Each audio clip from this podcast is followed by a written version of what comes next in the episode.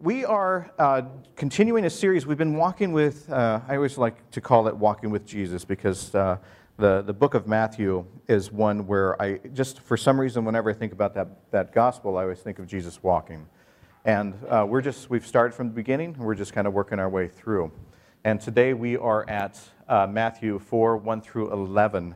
This is where um, it's kind of like Jesus just got baptized by John the Baptist and he is about ready to kind of start his official uh, ministry, his official moment.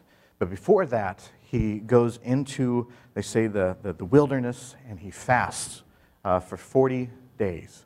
Uh, that's a long time. Uh, I, I, has anyone here fasted before?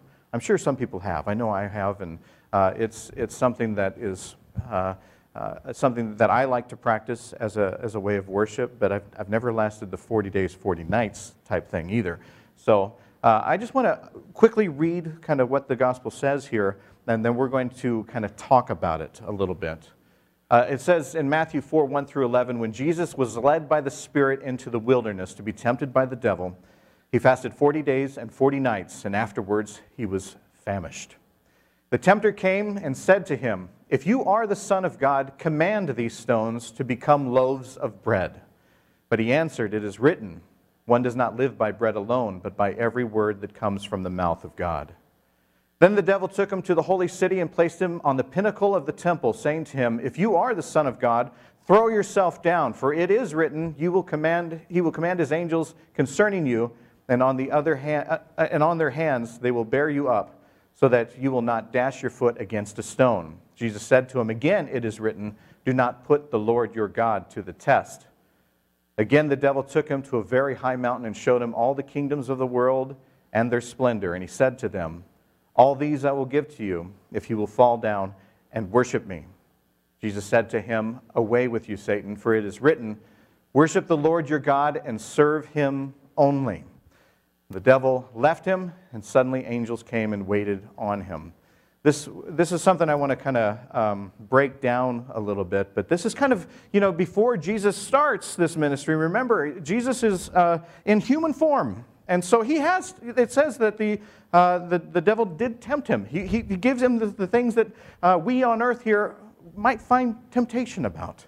Uh, and we want to break this down just a little bit and have us think about this. You know, when we were starting this church, it was all about, when we talked about the church, it was all about uh, what the church would look like, what it'll, it'll be like, the things that uh, we can expect from this church, all of that kind of stuff.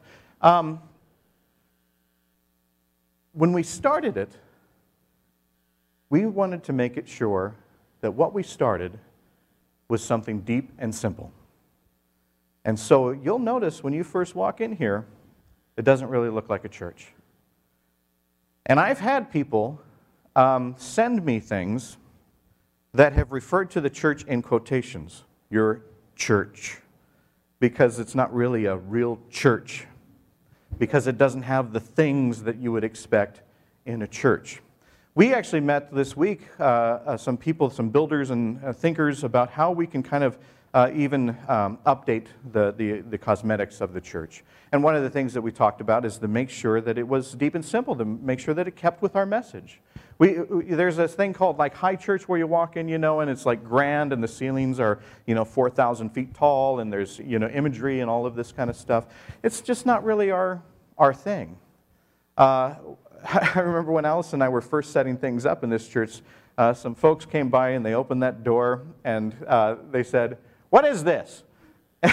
and we said, it's, it's a church. And he goes, Looks more like a bar. And I said, Well, that's okay too. You know, come in and have a drink, you know, bring your own. But it's, there's imagery that we have of what uh, things should be in our lives. And then there's just imagery of what it is. The first churches actually looked a little bit closer to what this is now than what the churches have become. Uh, there's nothing grand about them in the, in the first century. There weren't, there weren't big coliseums. There weren't big stadiums. There weren't big, uh, you know, uh, uh or, you know, just, uh, what do they call them? Just the big theaters.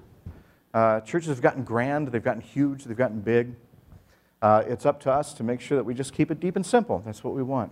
The biggest thing that we want is for people to be comfortable here, to people that know that they are welcomed here, that everybody knows that they are loved by God. Every single one of us is loved by God.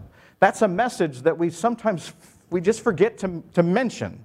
And so I, I, I we want to make sure that we're mentioning that every day, that you're loved by God, uh, every one of you. And so when Jesus is walking through, the devil tempts Jesus with various things that have led some churchgoers astray. And I'm talking about some churchgoers. We, we talk about sin as something that the other people do, but I'm talking about sin as something that we all do. And that's important for us to realize. We're all loved by God, and we all do things to screw up that love. We all do things to, to try to challenge that love, but God still loves us no matter what. No matter what. And so I want to just break down this, uh, this story of Jesus in the desert because it gives a symbol of what uh, Satan, what the accuser, whatever you want to call, it, it, it gives an, uh, uh, an idea of the things that can trip us up the most. Some of the things that can trip us up, and I think that we'll even find some of the things tripping some of us up now. Okay, we often look at the, this, the, the popular sins as this and this and this. But there are things that can reach us that can hurt us, that can separate us from God more than just this and this and this. You know, our top five of, of the sins. You know, you ever notice that with Christians, the top five of the sins are the things that I'm not currently doing? You know, but they are. That's, that's our top five. We love to talk about them and that and those people, but I'm safe. But this reaches just a little bit deeper than this. Let's just, take, let's just walk back a little bit and look at some of this. Command these stones to become loaves of bread. Jesus is uh, feeling starved. He's famished. He's, he's hungry. But the, the, the verbiage that Satan uses is command these stones to become bread. In other words, you're entitled to this. You deserve this. You, as a son of God, as Christian, you get to command things in this world. And that's misled us too. We often think of the word entitlement. Oftentimes, when, when Christians gather, we think that we are a little bit better than the other people. We, we build the big auditoriums. We that was the word I was looking for earlier auditorium. We build those, we build, we build the big coliseums, not to look grand, but to fit our egos in it. Because it's our egos get so big, we think that we are Christian, and as soon as we become Christian, we think we can take this stand, and now we can point.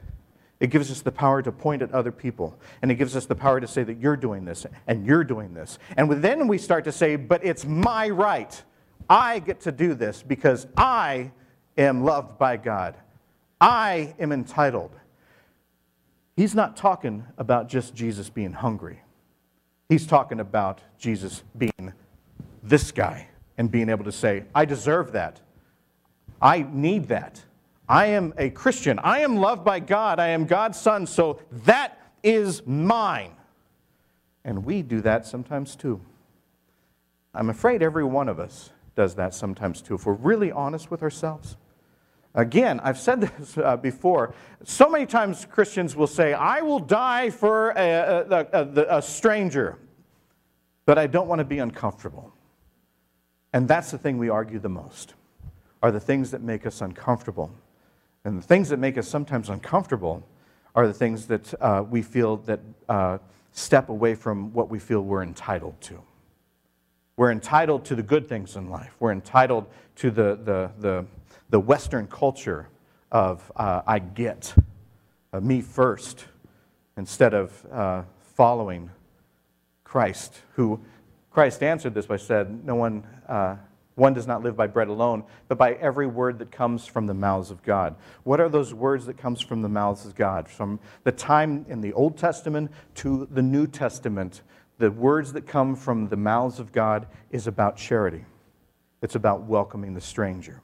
It's about loving people beyond yourself. It's about not just thinking about the things that you're entitled to, it's about thinking of the things that you can give to others. It's not about just thinking about you, but about community. The devil was trying to tempt Jesus by saying, This is your need right now. But Jesus' answer said, No, this is everyone's need right now. And it doesn't have to do with me having a sandwich, it has to do with a lot more than that. It has to do with a lot more than that. So, as Christians, we need to look beyond the, just the, uh, the, the, the, the needs of our comfort and think about the Word of God. If we truly are Christian, again, if we truly follow Christianity as a movement, Christianity we know does not lead to entitlement. If anything, Christianity leads to inclusion. And that means it's, the more, it's about more than us. And what are we doing? Would, would Christ move that stone to become bread so he could just sit there and pause and eat? Or does he know that he has a mission to share bread? You know, the next time that he creates a miracle with bread, he's feeding 5,000. It's not about him, and he knows that. It's about his mission to bring a connection between God and us. It's about saving the world, not about just being comfortable. The next thing is throw yourself down, he will command his angels concerning you. This is timely. We are living in a pandemic right now. We are living in a time of uh, science right now. And we have uh, many folks that are arguing that, saying, um, God will, will cure me. I, I don't need to do your uh, things here. I don't need your science. I don't need your stuff. I don't need your recommendations because God will cure me. And that's what's happening right here. You see, Jesus knows that if he stands on the tall temple, if, he, if he's up here on this tall thing here, okay, Jesus knows that he's the Son of God. But he also knows that God created a world that has things like uh, gravity in it, has, has the elements physicality in it. Uh, that there are uh, things, uh, layers to this world that God has created. And if I were to just fall forward flat out, I'm going to hit my face on that floor. Probably that chair first. You'd catch me? I doubt that very much. Don't test God, is what his answer is right there. Do not put your Lord God to the test. God is not a magic trick. God is not somebody that we can just show off and say, I don't need the things. Because God gave us the things.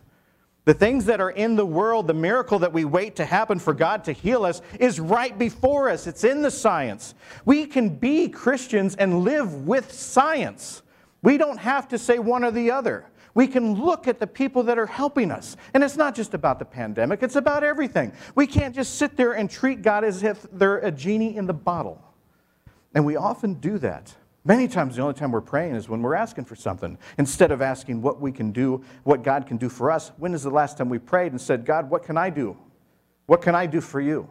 Because God's a wonderful, wonderful image. It's a wonderful thing. It's a wonderful person. It's a wonderful, whatever you want to call God, because God put us into motion to be in a community, to live with one another. And He gives us all separate skills, different things that we can add to something.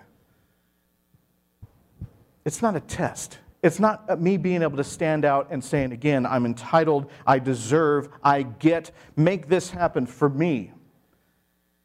God is saying, I put all of that into motion already.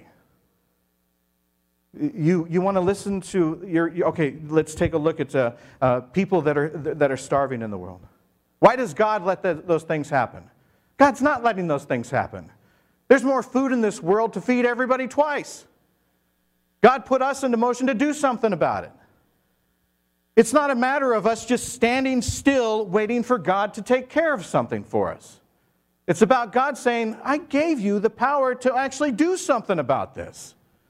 It's not about why does God let bad, uh, allow bad things to happen. It's why do we allow bad things to happen?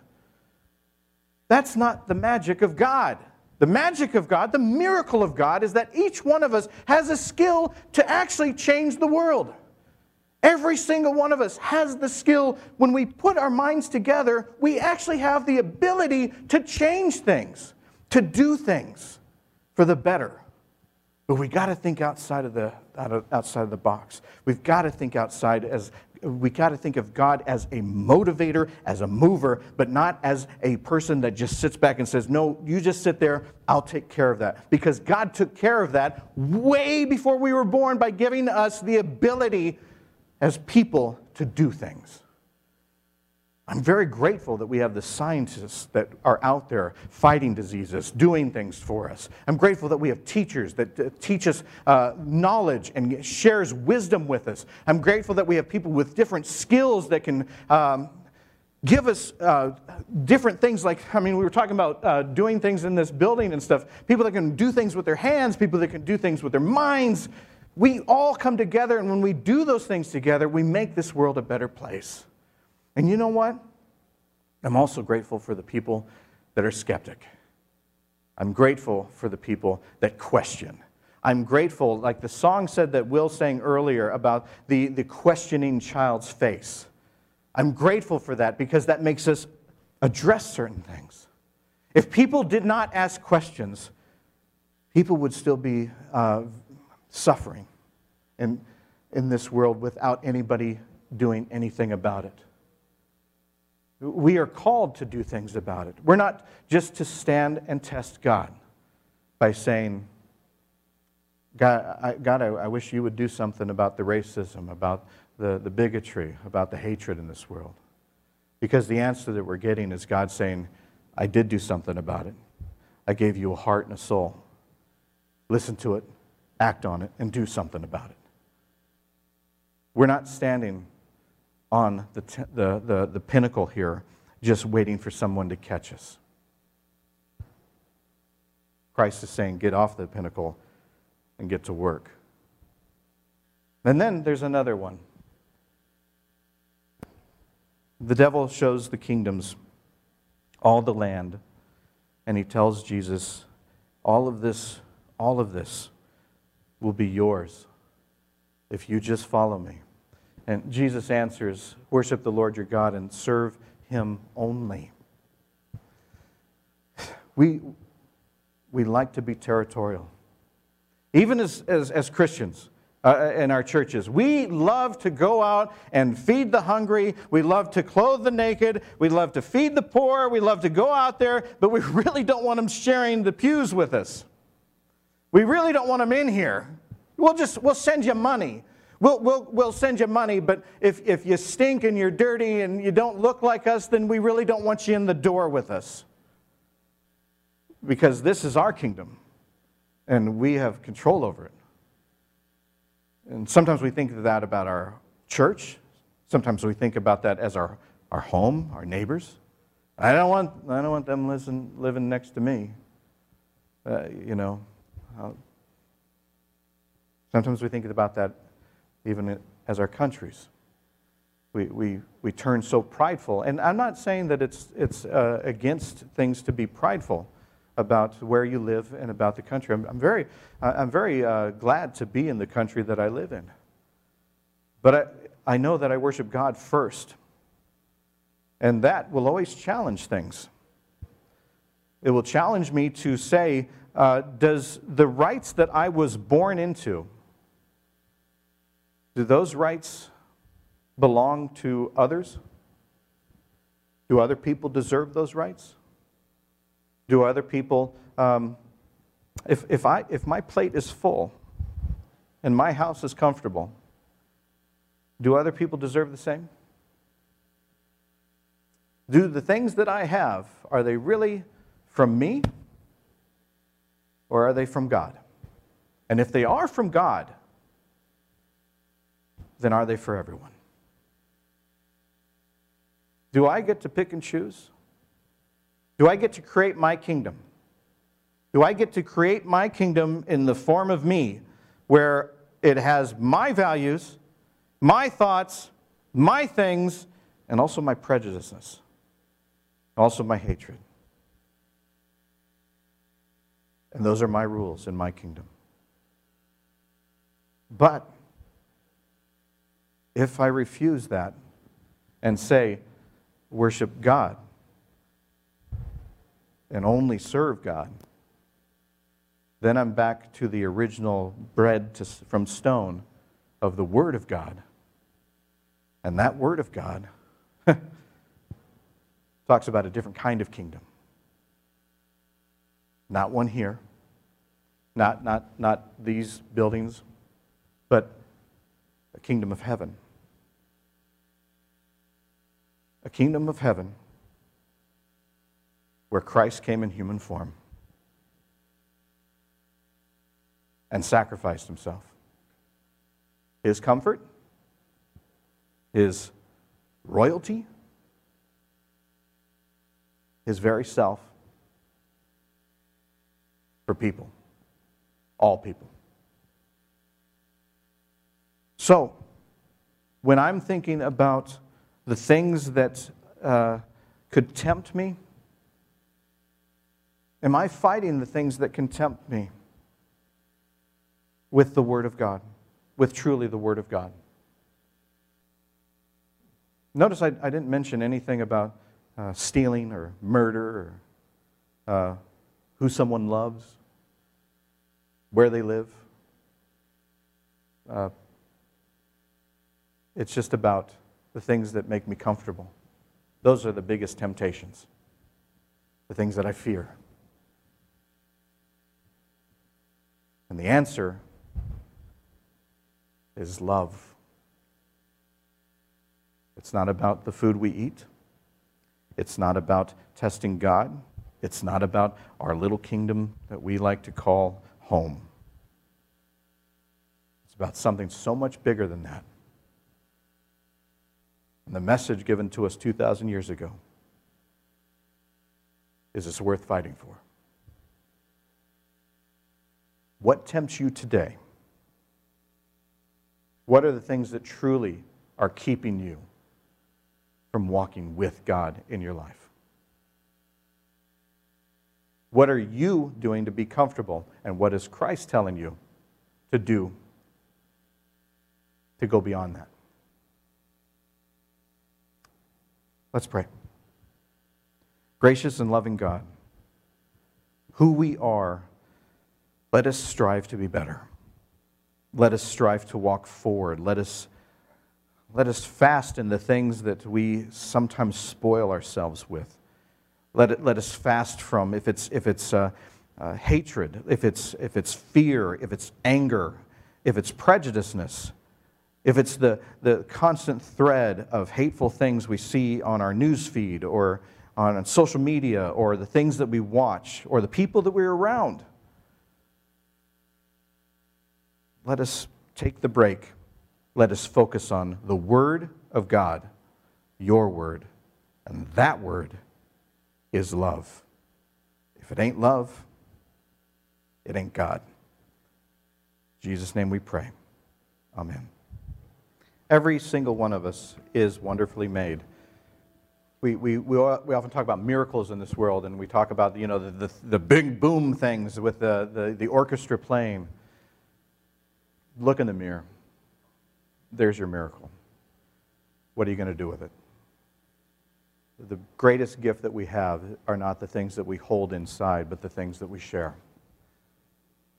What's preventing you from sharing? I pray that you share today. I pray we all do. Love God, love yourself, and love your neighbor. Amen.